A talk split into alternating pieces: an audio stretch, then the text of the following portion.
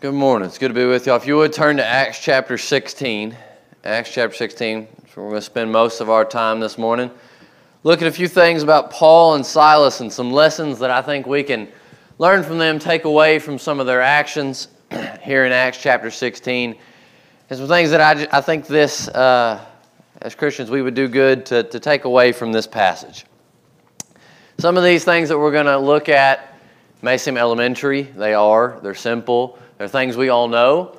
They're things we all are reminded of. But I think sometimes that, that those simple things, the things that seem the easiest, the most straightforward, that we can all tell each other, we all know deep down, sometimes those are things we need to be reminded of the most. Uh, they're things that, that we need to have our minds brought back to over and over again. So we're going to do that this morning. Turn with me. Acts chapter 16. I'm going to begin by just, just reading the entire passage that we're going to be looking at this morning, and then we'll get into it. Acts chapter 16, and we're going to begin in verse 22.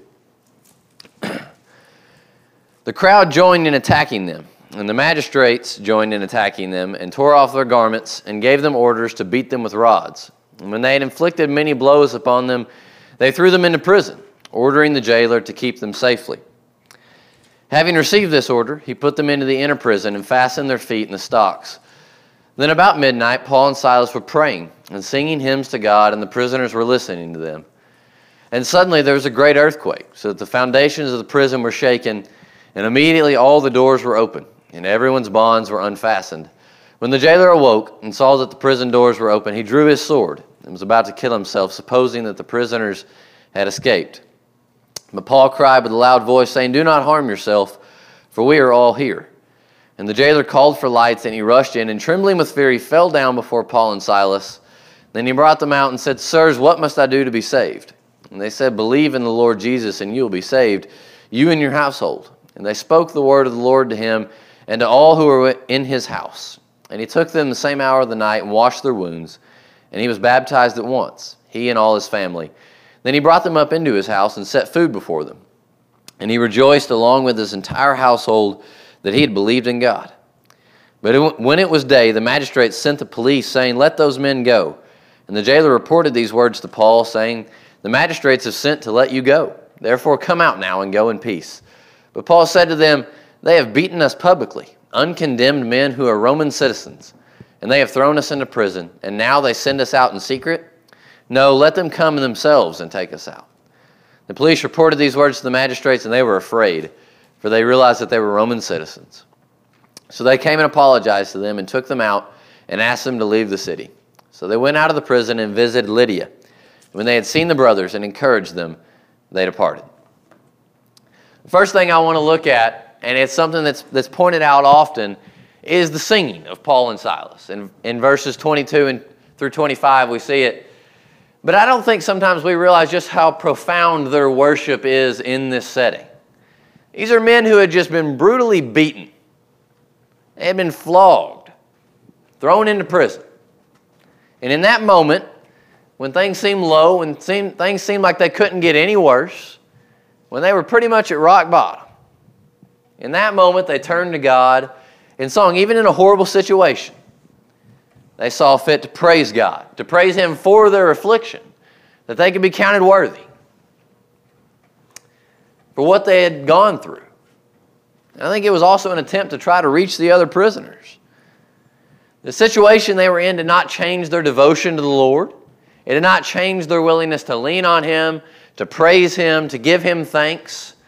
They were with Him, no matter what they were going through. Go back to Psalm chapter 9 with me. Psalm 9. I'm going to begin in verse 9. The Lord is a stronghold for the oppressed, a stronghold in times of trouble, and those who know your name put their trust in you. For you, O Lord, have not forsaken those who seek you. Sing praises to the Lord who sits enthroned in Zion. Tell among the peoples his deeds. Paul and Silas fit this description right here. They're the afflicted, they're the people going through the wringer. They're the people who have it rough, and he's a stronghold for them, and they realize that. They don't turn away from him when things are rough. They don't look to blame him. They don't look to, to run away from what got them here, which was the gospel in the first place. No, they praise God all the more. Go over to James chapter 1. James chapter 1, a passage we all know very well.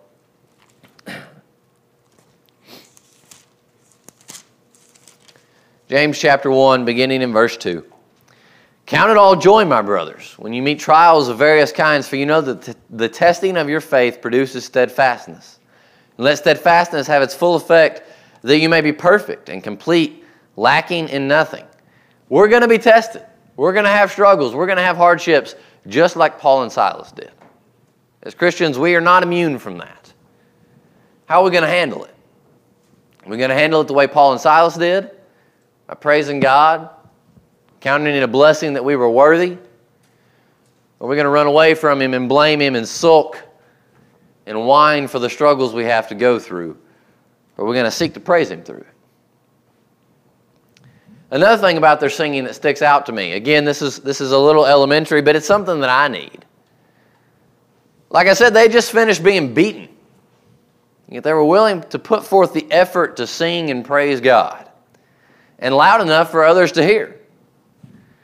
How often is it on Sunday morning that we show up here with one goal in mind? We're supposed to come and praise God and uplift one another. And yeah, it's early, and on Sunday, that's the day we, we ought to get, get sleep in. It's the weekend. Maybe we're tired. We stayed up too late on Saturday night, and we're just not in it this week. And I just don't want to put forth the effort. And, you know, singing, I'm just not feeling that right now. I'm not really that joyful. I don't want to get for, give forth the effort. And we're not willing to praise Him the way He's asked to be praised. We're not willing to put forth full effort in our song service, in whatever our worship may be. We're not willing to give Him full effort. Turn back to Psalm 105 this time. Psalm 105. They were willing to praise in a jail cell after being beaten, and sometimes we're not willing to give the Lord the praise and the glory that He needs, despite our richly blessed, cushy life that we live, and the fact that we get to come here and be with other Christians and have it easy and, and have the privilege of praising Him, and we're not willing to do it. Psalm 105, beginning in verse 1 Oh, give thanks to the Lord, call upon His name, make known His deeds among the peoples. Sing to Him, sing praises to Him, tell of His wondrous works.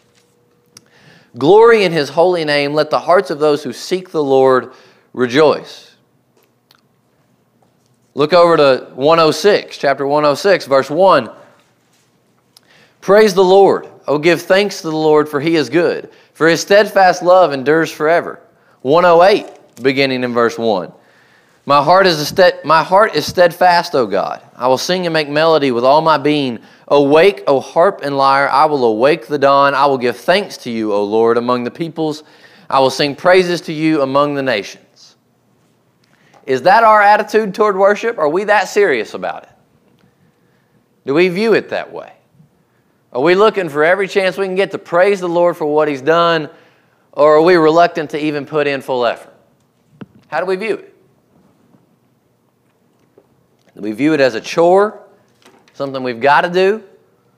Are we willing to praise Him all the time and give Him thanks for what He does, no matter the situation we're in? It's one of the things He's commanded of us And in Ephesians chapter 5 and verse 19 and 20. We all know we're supposed to sing and exhort one another and praise Him. But yet, sometimes we find that too big of a challenge. I don't know how Paul and Silas, I don't know how their voices were. Maybe they were absolutely angelic when it came to singing. I don't know. Maybe they just had the voice of angels. But I highly doubt, after being beaten within an inch of life, that they sounded too good. I doubt it. Yet they didn't make any excuses. They didn't make the excuses of, oh, I can't sing or singing hurts right now because I just got beaten to death. They didn't make any excuses come between them and praising their God. I can sing bad enough to ruin an entire song service. I can't carry a tune in a bucket. I'm horrible. If it was up to me, I would drown out in the crowd and nobody would hear me. That's how I'd like it. I wouldn't hear myself. It's easy for me to make excuses that I can't sing and be real quiet. That's not going to cut it. I don't have to sound good. Any of those verses we just read about praising the Lord talk about quality? No. Talks about effort. And I need to be willing to put in effort, just as they were in a jail cell fresh off a beating. If they can do it then, I think I can manage it on Sunday morning. And so can you. Second thing I want to notice about Paul and Silas from this text is, is how they handle adversity, how they handle struggles, how they handle trouble. When troubles and rough patches arise in life, we really have two options. We can wallow in it, we can complain, we can get down, we can whine, we can let the trouble, troubles ruin our mood, ruin our day, bring us down even further. Or we can turn to, lean on, and praise God for the good that is in our life and for the suffering we're going through. It's your two options, one way or the other. And the right choice is a lot easier said than done. Turn to Philippians chapter 2.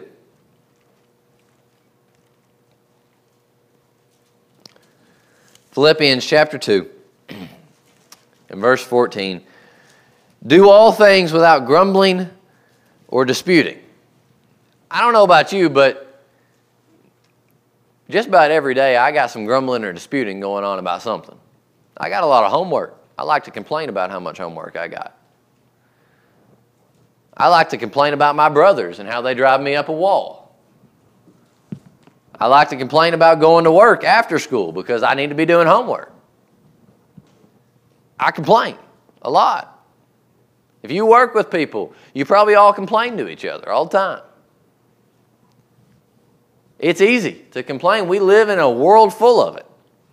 It is really easy to let the slightest inconvenience ruin our day and make us a negative Nelly and, just be no fun to be around. We already read James chapter 1, verse 2 through 4. But we don't need to complain about it. We need to count it as joy that we endure some suffering sometimes. Because when we handle things the right way, when we handle things without grumbling and complaining, and instead we're, we're thankful and praising to the Lord all the time, not only does that help us and, and we're fulfilling commandments and it keeps our mood better, but it has an effect on others as well. Galatians chapter 6. Galatians chapter 6 and verse 2. Bear one another's burdens and so fulfill the law of Christ. Now, you may be wondering where I'm going with this. And my point is if we're going to fulfill that commandment, to bear one another's burdens and so fulfill the law of Christ, if we're going to do that, then we need to be people that others are going to want to come to about their problems. When you have problems and, and you're going to lean on somebody else, who are you going to lean to? Are you going to lean on the person who, who whines and complains and makes a big dramatic deal out of nothing and, and, and just grumbles all the time and makes things seem so much worse than they are? Is that the person you're going to run to when you got issues? Or are you going to go to the person who always seems to find a way to put a positive spin on things and give the glory back to God and see the positive? And find the good in it and lift you up and make you feel better and help you work through it. Which person are you going to go to? I'm going to go to the second one. If we're going to fulfill Galatians chapter 6 and verse 2, I think it has a little bit of a bearing on how we handle our own problems. That we don't complain about them all the time. So that people are willing to come to us and we can help people with their issues. We need to handle complaining the right way. We don't need to blame God. We don't need to get angry with God. We don't need to wallow in it. We don't need to whine and complain and let it drag us down. We need to keep trudging and give Him the praise and the glory for everything He has blessed us with because He's given us more than we could ever possibly deserve. We need to remember that even when things are a little bit rough sometimes. Another thing I want to notice is how Paul and Silas, they were willing to continue in suffering as long as they needed to. They weren't looking for their first chance to get out. They weren't looking for the first chance they had to run away from the trouble. As long as the Lord needed them to stay in suffering, they were going to stay. They weren't going anywhere. If the gospel needed them to be in trouble, they were going to endure it. Not only did they not wallow and whine about their suffering, they said, Bring it on, as long as it needs to be here. Look in verse 26, back in Acts chapter 16. Look at verses 26 through 28. And suddenly there's a great earthquake. So the foundations of the prison were shaken, and immediately all the doors were open, and everyone's bonds were unfastened. And when the jailer woke, he saw that the prison doors were open. He drew his sword and was about to kill himself, supposing that the prisoners had escaped. But Paul cried with a loud voice, Do not harm yourself, for we are all here. I don't know about you, but if I was in prison and the doors came open because an earthquake, I'm getting out of there. I'm on the run. We talked this morning about the shipwreck. If I was Paul, I'm getting out of there. I'm not staying around to keep being in prison. But they just hang out. They're there. And why? Because they know what's about to happen. And they know that there's more work to be done. And they know that to get the gospel and do with it what needs to be done, they're going to have to endure some more suffering. And they're not just looking to get out of it, they're looking to do what God needed to be done. They could have run, but they stayed put. They stayed put to do more work. And then, even after staying and converting the jailer, they willingly went back into prison. We look, after they've converted him that night, they're back in jail. The magistrate sent them to have them released. They went back in willingly. Not only did they didn't run, they didn't fight being put back in chains. And then finally, in verses 36 through 39, they're released. But even then, in verse 40, we see that they, they didn't cut out of town immediately. You know, uh, we've already seen it in, in past times in Acts where uh, the officials will, will imprison them and beat them and, and release them and then change their mind and put them right back in. And they could have saw this coming again. You know, well, we've been set free. We might as well get out of here while we have the chance. No, they hung around and went and saw Lydia and encouraged the brethren and did more work for the gospel before they left town. They weren't just running from trouble. They were running to the gospel and what needed to be done. They were willing to suffer as long as they needed to. Back to the, uh, another story I alluded, I alluded to back in Acts chapter 5. Acts chapter 5. This is not a new theme or a new trend with the apostles. They've done this before. Acts chapter 5, I'm going to kind of skip around here in this passage. Acts chapter 5, beginning in verse 17. But the high priest rose up, and all who were with him, that is, the party of the Sadducees, and they were filled with jealousy. They arrested the apostles and put them into the public prison. But during the night, an angel of the Lord opened the prison doors and brought them out and said, Go stand in the temple and speak to the people all the words of this life. And when they heard this, they entered the temple at daybreak and began to teach. Again, if I'm let out and told, Hey, go do exactly what you just did to get put in prison, I'm probably not doing it. I'm probably running for my life. But they had no second guesses. They went right back and started doing exactly what had just landed them in a jail cell. Pick up here in verse 27. When they had brought them, they set them before the council. And the high priest questioned them, saying, We strictly charge you not to teach in this name. Yet here you are. You have filled Jerusalem with your teaching, and you intend to bring this man's blood upon us. But Peter and the apostles answered them, saying, We must obey God rather than men. The God of our fathers raised Jesus, whom you killed by hanging him on a tree. On a tree. God exalted him at his right hand as leader and Savior to give repentance to Israel and for forgiveness of sins. And we are witnesses to these things. And so is the Holy Spirit, whom has given us, whom God has given to those who obey him.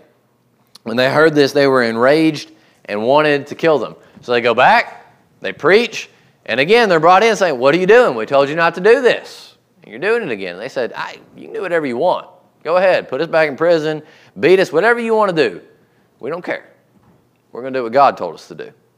And that's all that matters. And you can throw whatever at us you want to throw at us. We're going to do what we know we're supposed to do, no matter the consequences. Drop down to verse 40.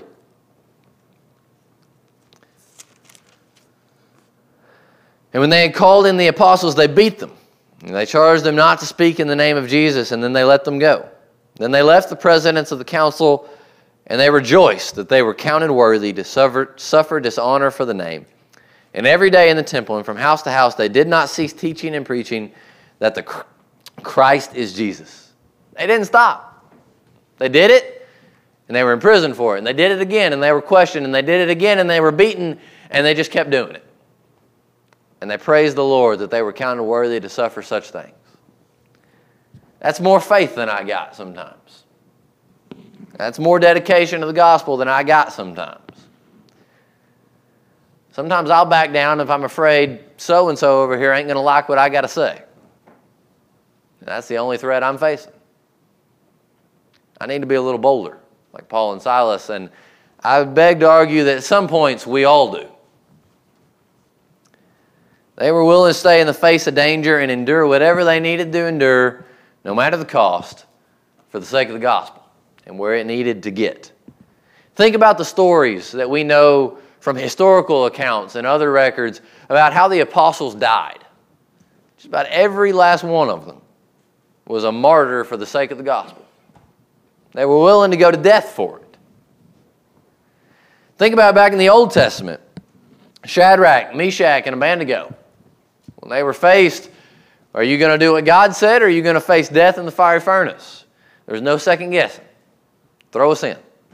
We're staying faithful. Think about Paul and all he endured shipwrecks and beatings and imprisonments. And the list goes on and on and on about what Paul had to go through. And he stayed faithful at all times. He didn't back down, he didn't waver, not once. His goal was the gospel, not his own well being. It's an attitude we need a little more of sometimes. Because the apostles, they understood the weight of this. They understood just how important it was and how getting it out there and getting it to people was really important. And I'm glad they did. We wouldn't have it. Glad they were willing to face that. They understood the importance. Do we? Are we willing to get this out there and realize how important it is like they were? The stakes are the same. We need to be faithful in doing it, no matter what we got to face. Last thing I want to notice from this passage is actually not about Paul and Silas, but rather about the jailer. And it's his journey to salvation and how he gets there. It seems like, from the best I can tell, that this jailer, yes, he, he's called the Philippian jailer, but he's most likely a Roman, a Roman official. He's a jailer from the, the, the Roman army put over the prison in Philippi. Either way, most likely he had a polytheistic background, a polytheistic understanding uh, of what gods were, of what religion was. The one and true and living God was most likely completely foreign to this Philippian jailer. He didn't get that. He didn't know what that was. Look at verse 30, back in Acts chapter 16. Look at verse 30.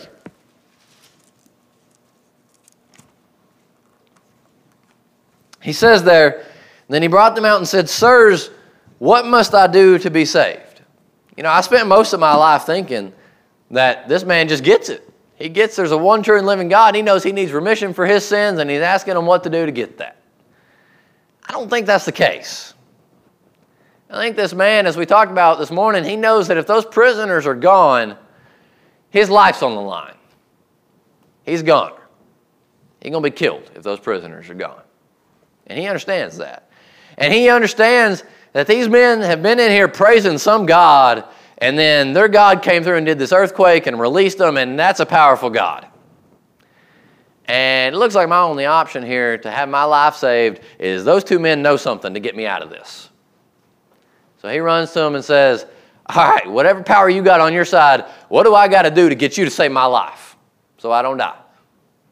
I think that's what he's really asking here. It's not a spiritual salvation he's talking about, it's a physical one.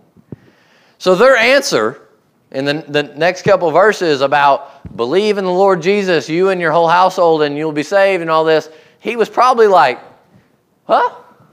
That don't make a lot of sense. How's that going to save my life? But then it tells us that they preached unto him Jesus. They told him the rest of everything he needed to understand. They filled in what he didn't get. And then he understood. Their answer at first probably wasn't what he was looking for. but they explained it to him. Do you think that from the beginning of this, that a polytheistic man at the beginning of the night, more than likely, to the end of the night after an earthquake and Paul and Silas teaching him about who Jesus is and what he needs to do, do you think that the Philippian jailer understood perfectly everything? He just got it. And he was ready to go be the perfect Christian man he needed to be for the rest of his life. He had everything figured out. I don't think so. That'd be a miraculous event if he did. I don't think he understands it all. Do you think he know, knew everything that was expected of him? What he had to go out and do? I don't think so. But he was ready for baptism, and he was ready to be saved. I had a friend one night, one of my absolute best friends. And we were at church camp, and we were having one of those deep, late night, emotional church camp talks that everybody has, you know, the, the really sappy ones. And he hadn't been baptized yet. He was, I mean, a, a great Christian guy from a great Christian family. And honestly, I had kind of assumed up to this point that he had been baptized. I didn't even know he hadn't. I guess that shows how much of a good friend I am. But I didn't know he hadn't. But he told me that he had. And we, I was like, well, why? You know, I know you believe everything, and I, I mean, I've known you for this long. Why haven't you? He said, well, man, I'm, I'm just not ready. I got so much to figure out. I got so much in my life to fix before I'm ready to become a Christian. I got to be so much better than I am right now before I'm ready to do that. I said, man, no, you don't. No, you don't. That ain't what baptism's all about. Baptism is not the finish line. We're going to talk a little more about that in the next sermon. Baptism is not the finish line. You don't have to have it all figured out. You don't have to have everything exactly right. You don't have to have your life perfectly on the straight and narrow and have everything going great. Because we're never going to get there. If that's what you're waiting for to put on Christ, you're going to be waiting for the rest of your life. You're not going to get there. No Christian's gonna. It's not what baptism's for. Baptism is, is for the Philippian jailer. And when he realized he had sin in his life and things that need to be taken care of and things that need to be fixed, that's what baptism is for. That's when baptism comes in. And then we figure out the rest after it. And we do our best to become what we're supposed to be after it. It's the starting line, not the finish line. You don't have to have it all figured out. You don't have to be some perfect Christian. You just need to know that you have messed up and you need the Lord. You need the forgiveness of your sins and you're ready to start that walk with Him. Think about back in Acts chapter 8, Philip and the Ethiopian eunuch. The Ethiopian eunuch, likely for most of his life, had been a polytheistic background too. Now, obviously, he had converted to Judaism and had been in Jerusalem worshiping with the Jews, but he didn't understand everything either. Philip preaches to him, and within a matter of just a, going down the road a little bit, the eunuch knows enough to be baptized. He didn't have everything figured out. He knew what he needed to know. So, what's my point in saying this? My point is this. If you're like my friend that night, who knows that you have sin in your life, who knows that you need to make it right with God, who knows that you need to start that walk with Him, don't sit around and wait to have everything figured out. Don't sit around and wait till you think you're perfect or worthy enough or good enough to get baptized because that's not what it's about. Not what it's about. Start the race now. Figure out the rest of it as you go. It's part of the race. And the other point in saying it is for me because I struggle sometimes with teaching and talking to people that don't know the truth. I feel like sometimes I got to get them to understand everything before I get to the point of, of teaching them what they need to do to save their souls. That I got to have them to agree with me on every little thing, that I have to win the argument, that I have to prove to them that I am right about everything, and that they need to change everything about their life and come over and, and live the exact same way I do. And yes, at some point I need to teach them what I believe and then try to convince them of the truth. That all needs to take place. But I need to remember what the primary goal is. It's not to have them perfect, perfect and exactly like I am and just figured it all out. That's not step number one. That's for the rest of it. Step number one is let's save their soul and get them to realize that there's sin in their life, and they need to take care of it. That's step number one. And then we need to help them figure out the rest of it after that. The apostles did it that way. I think sometimes we need to remember what the goal is. Sometimes I'm not great about that. You don't have to be perfect. You don't have to have everything in order. You don't have to have everything figured out to start the race. That's running the race. You can start it when you realize that you need Jesus and you need His salvation and you need your sin taken care of. So, conclusion this morning Paul and Silas, they were willing to suffer for God. They were willing to stay in the face of danger. They were willing to take whatever life threw at them, and they were willing to still praise Him in the midst of it all for the sake of the gospel. They had their priorities straight. And look how often in the scripture that commitment to the gospel and to the Lord resulted in saved souls. We need to have that commitment. And we need to have the same attitude towards struggle and affliction and handling it the way they did. We need to remember what the goal is, what our priorities are, that this book and what it says is priority number one. And we get that out there no matter what we have to endure along the way. If you're here this morning and you haven't given your life to God and you haven't started the race, why not do that this morning? There is no better way to live. There is no better family to be a part of. And you can start running your race, and as your brethren, we will help you figure out what you need to figure out along the way. Why not do that this morning? If you're here and you have things between you and your God, why not make them right?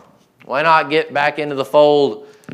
Let the family help you and be a partaker of those promises that He's given us once again. If you need to make things right with your God this morning, make those needs known as we stand and sing.